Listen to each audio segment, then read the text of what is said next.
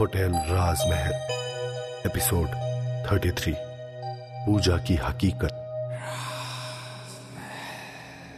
करण आहूजा की गर्लफ्रेंड ईशा से जब विशाल और दिव्या मिले, तब उन्हें उसकी बातों पर विश्वास ही नहीं हुआ कि कैसे सच्चा होने के बावजूद करण ने अपनी ज़िंदगी को खत्म कर लिया। वहीं ईशा ने अपनी आँखों में आँसू भरते हुए कहा, एक दिन करण ने वो किया जिसकी मुझे उससे कभी भी उम्मीद नहीं थी। कहते कहते ईशा की आँखों से आँसू गिरने लगे। दिव्या ने ईशा के हाथों में हाथ रखकर उसे हिम्मत देते हुए कहा, फिर क्या हुआ? अपनी नम आँखों को पोछते हुए ईशा ने कहा, एक रात करण की मम्मी ने उसे खाने के लिए पूछा, लेकिन अंदर से कोई जवाब नहीं आने पर उन्होंने सोचा कि करण सो गया होगा। लेकिन जब सुबह भी करण ने कोई जवाब नहीं दिया तो उसके कमरे का दरवाज़ा तोड़ा गया। तब पता चला कि करण ने अपने कमरे के पंखे से फांसी लगाकर आत्महत्या कर ली। इतना बताते बताते ईशा फूट फूट कर रोने लगती है और बोलती है, मेरा करण बेकसूर है। प्लीज़ उसे न्याय दिलवा दो। ये देखकर विशाल और दिव्या एक दूसरे की तरफ़ देखते हैं और दिव्या ईशा का हाथ पकड़ते हुए उसे कहती है, तुम चलो हमारे साथ। ईशा दिव्या की बात सुनकर कंफ्यूज होती हुई पूछती है, लेकिन कहाँ जाना है? यह सुनकर विशाल ने अपनी गहरी आवाज़ में कहा, करण के घर। विशाल के इतना कहते ही जोरों से हवा चलने लगी। उस ठंडी हवा के कारण उन लोगों की कपकपी छूटने लगी और अचानक हवा का चलना अपने आप बंद हो गया। मानो कुछ हुआ ही ना हो जिसे देखकर वो सब हैरान हो गए। करण के घर पहुँचते ही विशाल ने जैसे ही डोरबेल बजाई अंदर से फिर उसी बूढ़े व्यक्ति की आवाज़ आई। हाँ भाई खोल रहा हूँ। लेकिन सामने दिव्या और विशाल को देखकर उस इंसान ने गुस्साते हुए कहा फिर आ गए तुम दोनों। लेकिन वो बूढ़ा आगे कुछ बोल पाए कि उससे पहले ही विशाल ने कहा, हम आपके बेटे की मौत का राज जानते हैं। करण के पापा आगे कुछ बोल पाते कि इससे पहले ही उनकी पत्नी ने विशाल को गले से लगाते हुए जवाब दिया, कह, करण, मेरे बेटे तुम आ गए। बस बस अब मैं तुमको कहीं भी नहीं जाने दूँगी। करण की मम्मी की बात सुनकर विशाल कुछ बोल पाए। उससे पहले ही करण के पापा ने अपनी वाइफ को अंदर भेज दिया। करण के पापा को विशाल की कोई बात नहीं सुनता देखकर दिव्या ने कहा, अंकल जी, आपका करण बेगुनाह है। उसने तो बस लोगों और अपनों के तानों की वजह से इस रास्ते को चुना। यह है लड़की ईशा, करण की गर्लफ्रेंड। इसने खुद हमें बताया कि कैसे उस लड़की ने करण को ज़बरदस्ती फंसाया। ये सब सुनकर ईशा ने भी दिव्या की हाँ में हाँ मिलाते हुए कहा हाँ अंकल, करण सिर्फ़ मुझसे प्यार करता था। वो लड़की ज़बरदस्ती करण के पीछे पड़ी हुई थी। वो करण को पा नहीं सकी तो उसे झूठे रेप केस में फंसा दिया। विशाल फिर से करण के पापा को समझाने की कोशिश करते हुए कहता है, अंकल, आप बस एक बार के लिए मेरा हाथ पकड़ लीजिए। सारा सच आपके सामने खुद आ जाएगा। यह सुनकर करण के पापा थोड़ा हैरान हो जाते हैं, लेकिन वो विशाल के हाथ को पकड़ लेते हैं। विशाल का हाथ पकड़ते ही उन्हें एक झटका सा महसूस होता है और उनके सामने वो होटल का सारा नज़ारा आ जाता है, जहाँ वेदिका ने ज़बरदस्ती करण पर रेप का इल्ज़ाम लगाया। उसके बाद कैसे ज़बरदस्ती करण को पुलिस खींच कर ले गई और उसकी मम्मी ने आकर उसकी बेल करवाई। फिर जब करण घर आया, तब उसके ही अपने पिता ने उसको जलील किया और यहाँ तक कह दिया कि ऐसी संतान होने से अच्छा तो वो बे औलाद होते। करण के पिता ने देखा कि कैसे करण अपने कमरे में घुट घुट कर जीने लगा और रात रात भर रोकर गुजारने लगा।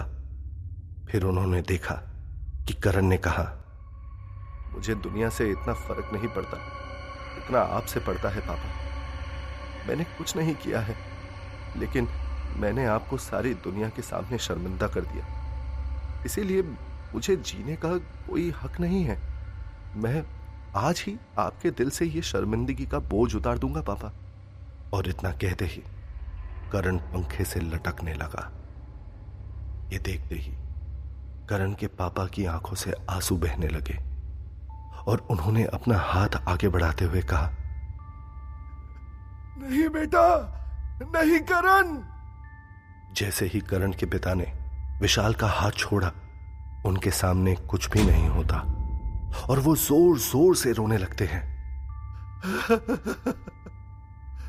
मुझे माफ़ कर दे बेटा। मैं तुझे पहचान नहीं सका। मुझे अपने बच्चे का सच दिखाई नहीं दिया। मैं एक अच्छा पिता नहीं हूँ। विशाल ने उन्हें सहारा दिया और कहा अंकल आज भी करण की आत्मा इसी दुनिया में कैद है। लेकिन अब सच्चाई आप लोगों को पता होने के कारण वो आराम से दूसरे लोक में जा सकता है। और वैसे भी, करण की आत्मा ने वेदिका को मारकर अपनी मौत का बदला भी ले ही लिया है। विशाल ने अपनी बात पूरी करते हुए आगे कहा। विशाल की बात सुनकर ईशा और करण के पापा शॉक्ड हो जाते हैं। इतना कहकर विशाल दिव्या का हाथ पकड़कर बाहर जाने को होता ही है कि तभी उसे करण के पापा के रोने की आवाज़ आती है। विशाल चाहकर भी खुद को रोक नहीं पाता और करण के पापा को हाथ पकड़कर बाहर लाता है और बोलता है अंकल जी सुनी हुई हर चीज़ सच नहीं होती। कभी कभी अपने बच्चों पर भी भरोसा कर लेना चाहिए। करण के पापा विशाल की बात समझने की कोशिश कर रहे होते हैं जब विशाल उनसे बोलता है अंकल और ईशा उस तरफ़ देखिए करण के पापा और ईशा पलटकर उस तरफ़ देखते हैं जिधर विशाल उन्हें देखने के लिए कह रहा होता है। सामने करण की आत्मा सफ़ेद रोशनी में जाती हुई दिखाई देती है। करण के पापा के हाथ अपने बेटे को देखकर उसकी तरफ़ बढ़ते हैं। मेरा करण! पल भर में करण मुस्कुराता हुआ उस सफ़ेद रोशनी में गायब हो जाता है। विशाल करण के पापा का हाथ छोड़ देता है और करण के पापा अपने बेटे के लिए रोने लगते हैं। करण के पापा खड़े खड़े ही अपनी जगह पर धड़ाम से गिर जाते हैं और फूट फूट कर रोने लगते हैं और बोलते हैं, ये सब मेरी गलती का नतीजा है। सब मेरी वजह से ही हुआ है। मेरा बच्चा। उन लोगों को रोता देखकर दिव्या की आँखें भी नम हो जाती हैं। अपना ख्याल रखिएगा।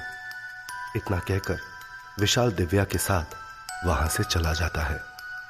इसके बाद विशाल और दिव्या दिल्ली से निकल जाते हैं अलवर की तरफ़। रास्ते में जाते हुए विशाल के मन में एक ख्याल आता है और कुछ सोचते हुए वो तुरंत एक नंबर पर कॉल करके बोलता है, हेलो सर, मैं बीमा कंपनी से विशाल वर्मा बात कर रहा हूँ। क्या पूजा माहेश्वरी आपकी ही बहू थी जिनकी किचन में खाना बनाते वक्त जलकर मौत हो गई थी? हाँ जी। फ़ोन के दूसरे तरफ़ से किसी व्यक्ति ने अपनी रोबीली सी आवाज़ में कहा बताइए मैं किस तरह से आपकी मदद कर सकता हूँ? उस आदमी ने अपनी बात पूरी करते हुए कहा। उस आदमी की बात सुनकर विशाल ने कहा वो दरअसल पूजा माहेश्वरी के नाम की जो बीमा पॉलिसी करवाई गई थी वो अब मेच्योर हो चुकी है। तो मुझे आपको उस मेच्योर बीमा पॉलिसी का आठ लाख रुपए का चेक देना है। आठ लाख रुपए सुनते ही वो व्यक्ति के बात करने के तरीके में बदलाव आ गया और उसने बड़े ही प्यार से कहा जी तो मैं ये चेक आपसे कब ले सकता हूँ? उस व्यक्ति की बात सुनकर विशाल ने आहिस्ता से मुस्कुराते हुए उस व्यक्ति से कहा, हम चेक देने आपको खुद आपके घर आएँगे। आप निश्चिंत रहिए। बस आप हमें अपने घर का एड्रेस बता दीजिए, वेरिफिकेशन के लिए। पैसे के बारे में सुनते ही उस व्यक्ति के सारे हाव भाव बदल गए और बिना एक भी पल सोचे उस व्यक्ति ने अपने घर का पता विशाल को दे दिया। House number 809 Kabir colony, Alwar. Alwar bus stand में पहुँचते ही अचानक विशाल और दिव्या को एहसास हुआ कि जैसे वहाँ खड़ा हर एक इंसान उन्हें ही घूर रहा हो। और तभी एक औरत ने आकर दिव्या का हाथ पकड़कर उसे झंझोड़ते हुए कहा ब, ब, बचा लो मुझे बचा लो। मुझे मेरी मौत के बाद से मुक्ति नहीं मिली है। बचा लो मुझे। ये देखकर दिव्या के डर के मारे पसीने छूटने लगते हैं। दिव्या और विशाल जैसे तैसे भागते हुए वहाँ से ऑटो करके कबीर कॉलोनी जाते हैं। विशाल और दिव्या को घर तलाशने में ज़्यादा दिक्कत नहीं हुई। और पूजा माहेश्वरी के घर पहुँचते ही जैसे ही विशाल ने दरवाजे पर नॉक किया, एक अजीब सी दर्दनाक आवाज़ पूरे माहौल में घुल गई। उस आवाज़ की बेबसी और दर्द दिव्या और विशाल से सहन नहीं हो रही होती है कि तभी दरवाज़ा खुलने के साथ साथ वो आवाज़ भी अपने आप गायब हो गई। विशाल और दिव्या ने सामने देखा कि एक अधेड़ उम्र का व्यक्ति मुस्कुराते हुए खड़ा होता है। सफ़ेद बाल, आँखों में चालाकी साफ़ नज़र आ रही होती है। उस व्यक्ति ने विशाल और दिव्या को देखते ही कहा, आप लोग बीमा कंपनी से आए हैं ना? ये सुनकर, जैसे ही विशाल ने हाँ में सर हिलाया, उस व्यक्ति ने बहुत ही गर्म जोशी से विशाल और दिव्या को अंदर आने के लिए कहा, आइए आइए। अंदर आइए ना। आप लोग बाहर क्यों खड़े हैं? और फिर जोरों से आवाज़ लगाते हुए कहा अरे ओ सुनती हो। जरा चाय नाश्ते का प्रबंध करना। ये सुनकर विशाल कहता है नहीं नहीं चाय नाश्ते की ज़रूरत नहीं है। हमें बस कुछ फॉर्मेलिटी पूरी करनी है। हाँ बोलिए ना। मेरा नाम संजय माहेश्वरी है। विशाल की बात सुनते ही उस व्यक्ति ने कहा अच्छा तो क्या आप मुझे बताएँगे कि आपकी बहू की मौत कैसे हुई थी? विशाल ने सीधा अपना सवाल संजय माहेश्वरी से किया। सवाल सुनते ही संजय माहेश्वरी ने हिचकिचाते हुए कहा बहू की मौत किचन में जलने की वजह से हुई थी। फिर दिव्या ने उस व्यक्ति से दूसरा सवाल किया और कहा तो क्या आप मुझे वो जगह दिखा सकते हैं जहाँ पर उनकी मौत हुई थी? ये सुनकर संजय माहेश्वरी हड़बड़ा जाता है और कहता है आपको उस जगह को क्यों देखना है? ये सुनकर दिव्या ने जवाब दिया बस एक फॉर्मेलिटी है जो पूरी करनी है। अच्छा होगा कि आप इसमें हमारी मदद करें। संजय माहेश्वरी दिव्या की बात सुनते ही तुरंत उठ खड़ा हुआ और बोला जी बिल्कुल चलिए किचन उस तरफ़ है। इतना कहकर संजय माहेश्वरी किचन की तरफ़ चला जाता है और उसके पीछे पीछे दिव्या और विशाल भी चले जाते हैं। किचन में जाते ही विशाल दिव्या का हाथ पकड़ता है और उन्हें सब कुछ साफ़ साफ़ नज़र आने लगता है। वो सब कुछ जो दस साल पहले उस किचन में हुआ था। दिव्या और विशाल ने देखा कि किचन में एक सुंदर सी लड़की चाय बना रही होती है। उस लड़की ने राजस्थानी कपड़े पहने हुए होते हैं। इतने में अनन्या किचन में आती है और उस लड़की पूजा से कहती है, तुमने ये ठीक नहीं किया भाभी। मैं उससे बहुत प्यार करती हूँ। तुमने उसको मेरे खिलाफ भड़काकर बहुत गलत किया। अनन्या की बात सुनकर पूजा ने अनन्या से कहा, मुझे माफ़ करना अनन्या, लेकिन तुम और मेरा भाई शिव एक दूसरे के लिए नहीं बने हो। पूजा की बात सुनकर अनन्या को गुस्सा आ जाता है और वो ज़ोर से चिल्लाती हुई कहती है तुम होती कौन हो?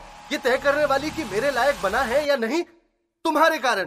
आज सिर्फ़ तुम्हारे कारण वो मुझसे बात नहीं कर रहा। अरे बात करना तो दूर, वो तो मेरी शक्ल भी नहीं देखना चाहता। अनन्या की बात सुनकर पूजा शांति से जवाब देती है। अनन्या, मैं तुम्हें और अपने भाई दोनों को बहुत अच्छे से जानती हूँ। मेरा भाई बहुत सीधा साधा और भोला भाला लड़का है। वो तुम्हारी जैसी लड़की के लिए नहीं बना है। पूजा की बात सुनकर अनन्या और जोरों से गुस्सा आ जाती है और कहती है तुम्हारे जैसी लड़की का क्या मतलब है तुम्हारा पूजा? अनन्या की बात सुनकर अब पूजा को भी गुस्सा आने लगता है और वो बोलती है अपनी हद में रहो अनन्या मैं तुम्हारी भाभी हूँ। ये सुनकर अनन्या हँसते हुए कहती है भाभी होती तो अभी मेरा साथ देती। अपने भाई को मेरे खिलाफ भड़काती नहीं। तुम नहीं जानती कि मैं तुम्हारे भाई शिव से कितना प्यार करती हूँ, और उसके लिए मैं कुछ भी कर सकती हूँ। यह सुनकर पूजा अनन्या से कहती है, मेरी बात मानो अनन्या, भूल जाओ शिव को। लेकिन अनन्या तो जैसे आज अपने बस में ही नहीं थी। पूजा की यह बात सुनते ही अनन्या ने तुरंत वहीं पर रखा, एक मिट्टी के तेल का डब्बा पूजा के ऊपर उड़ेल दिया और तुरंत ही माचिस से आग लगा दी। पूजा अपने आप को बचाने की बहुत कोशिश करती है। लाख चिल्लाती है, लेकिन उसकी मदद के लिए कोई आगे नहीं आता। वही बगल में दूसरे कमरे में बैठा उसका पति, उसकी मदद करने के लिए उठने वाला होता ही है कि पूजा के ससुर उसे यह कहकर रोक देते हैं कि उन्हें अपना मामला खुद निपटाने दे। तो चुपचाप यहीं बैठ। ये सब देखकर विशाल और दिव्या के अंदर उस घर में रह रहे लोगों के लिए नफरत बढ़ जाती है। और विशाल अपना आपा खोते हुए, चिल्लाते हुए कहता है, आपने अपने बहू को जलाकर मार डाला और आपको उसके बीमा के पैसे चाहिए! विशाल के इतना कहते ही पूरे घर में फिर से पूजा की दर्दनाक चीख गूंज उठती है। पूरे घर में तेज हवाएँ चलने लगती हैं। लाइट्स अपने आप जलने बुझने लगती हैं। दरवाजे, खिड़कियाँ धाड़ धाड़ करके बंद होने लगते हैं। ऐसे बदलते माहौल को देखकर संजय, माहेश्वरी और उसकी पत्नी डर के मारे कांपने लगते हैं। और इन सब के बीच संजय, माहेश्वरी के कानों में पूजा की आवाज़ गूंजती है। तू भी है मेरा कातिल। तूने ही तो अपने बेटे को रोका था ना? मुझे ना बचाने के लिए। पूजा की आवाज़ सुनकर संजय माहेश्वरी डर के मारे थर थर कांपने लगते हैं और उनके माथे से पसीना छूटने लगता है। संजय और उनकी पत्नी दोनों हाथ जोड़ते हुए दिव्या और विशाल से कहते हैं, हमें हमें बचा लो। हमने किसी को नहीं मारा। हमें बचा लो। हमारी बहू अपने आप जलकर मरी थी। अब उसके आरोप में मेरा बेटा उम्र कैद की सजा काट रहा है। ये सुनकर दिव्या को गुस्सा आ जाता है और वो कहती है अरे अब तो सच बोलो। मैं पता चल चुका है कि आपकी बेटी ने ही आपकी बहू को जलाकर मारा था और आपकी बेटी को अपने किए की सजा मिल चुकी है। अब आप भी देख लीजिए कहीं ऐसा ना हो जो आपकी बेटी का अंजाम हुआ वही आपका अंजाम भी हो जाए। इतना सुनकर संजय और उनकी पत्नी विशाल और दिव्या के सामने हाथ जोड़कर माफ़ी मांगने लगते हैं। ये सब देखकर विशाल कहता है, मुझे इन सबसे कोई मतलब नहीं है। मुझे आप अपनी बहू पूजा माहेश्वरी के घर का पता दीजिए। अब मैं सीधा उनके घर वालों से यह बात करना चाहता हूँ। यह सुनकर संजय तुरंत अपनी बात बदलते हुए कहते हैं मेरे पास पूजा के घर वालों का नंबर या पता नहीं है? इतना कहते ही फिर से तुरंत संजय के कानों में पूजा की आवाज़ गूंजने लगती है। अगर आज तू झूठ बोला तो तू भी मेरी ही तरह जलकर मरेगा। इससे अच्छा है कि तू मेरे घर वालों का पता इनको दे दे। उस औरत की भयंकर आवाज़ सुनते ही संजय के चेहरे का रंग उड़ जाता है। संजय की हालत ऐसी हो जाती है मानो काटो तो खून नहीं। और संजय बिना कुछ बोले दिव्या और विशाल को अपनी बहु पूजा के घर का पता दे देते हैं। विश्वास नगर अर्जुन सोसाइटी, अलवर। पूजा के घर पहुँचते ही विशाल और दिव्या को पूजा के पापा घर के बाहर खड़े हुए मिल जाते हैं।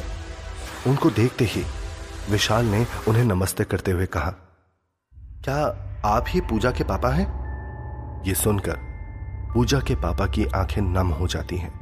और वो कहते हैं हाँ बेटा, मैं ही पूजा का पापा हूँ। क्या काम है आपको? उनकी बात सुनकर दिव्या हिचकिचाते हुए कहती है अंकल, क्या हम अंदर चलकर कुछ बात कर सकते हैं? हमें आपसे पूजा के बारे में बहुत ज़रूरी बात करनी है। दिव्या की बातें सुनकर पूजा के पापा थोड़ा हैरान होकर कहते हैं, पूजा के बारे में?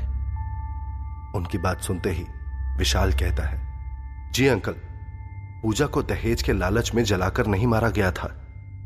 पूजा की मम्मी चौंकते हुए कहती है, ये क्या मज़ाक है? मुझे पता है, मेरी बेटी पूजा को उन्हीं लोगों ने दहेज के लालच में जलाकर मारा था उनकी बात सुनते ही दिव्या ने कहा, नहीं, ऐसा कुछ भी नहीं है। दरअसल बात यह है कि उनकी बेटी अनन्या को आपके बेटे शिव से बहुत प्यार था, जिसका विरोध आपकी बेटी पूजा ने किया तो अनन्या ने गुस्से में उसे जलाकर मार डाला। ये सुनकर पूजा के पापा और उसकी मम्मी हैरान खड़े उन्हें देखते रहते हैं। दिव्या ने आगे कहा यह सच है और आपको यह सब बताना ज़रूरी था, वरना पूजा की आत्मा को कभी भी शांति नहीं मिल पाती। वैसे भी, पूजा की आत्मा ने अनन्या को मारकर अपनी मौत का बदला तो ले ही लिया है। विशाल ने दिव्या की बात पूरा करते हुए आगे कहा तभी विशाल पूजा के पापा और उसकी मम्मी को लेकर बाहर आता है और उनका हाथ अपने हाथ में लेते हुए एक तरफ़ इशारा करता है, जहाँ सामने सफ़ेद रोशनी में पूजा की आत्मा खड़ी हुई है। पूजा के चेहरे पर एक अलग सा सुकून नज़र आ रहा होता है और देखते ही देखते पूजा मुस्कुराते हुए उनकी आँखों के सामने से उस रोशनी में गायब हो जाती है। तो क्या होगा कहानी में आगे? क्या इन चार आत्माओं की मुक्ति के बाद उन चारों लड़कियों की आत्मा को मुक्ति मिल पाएगी?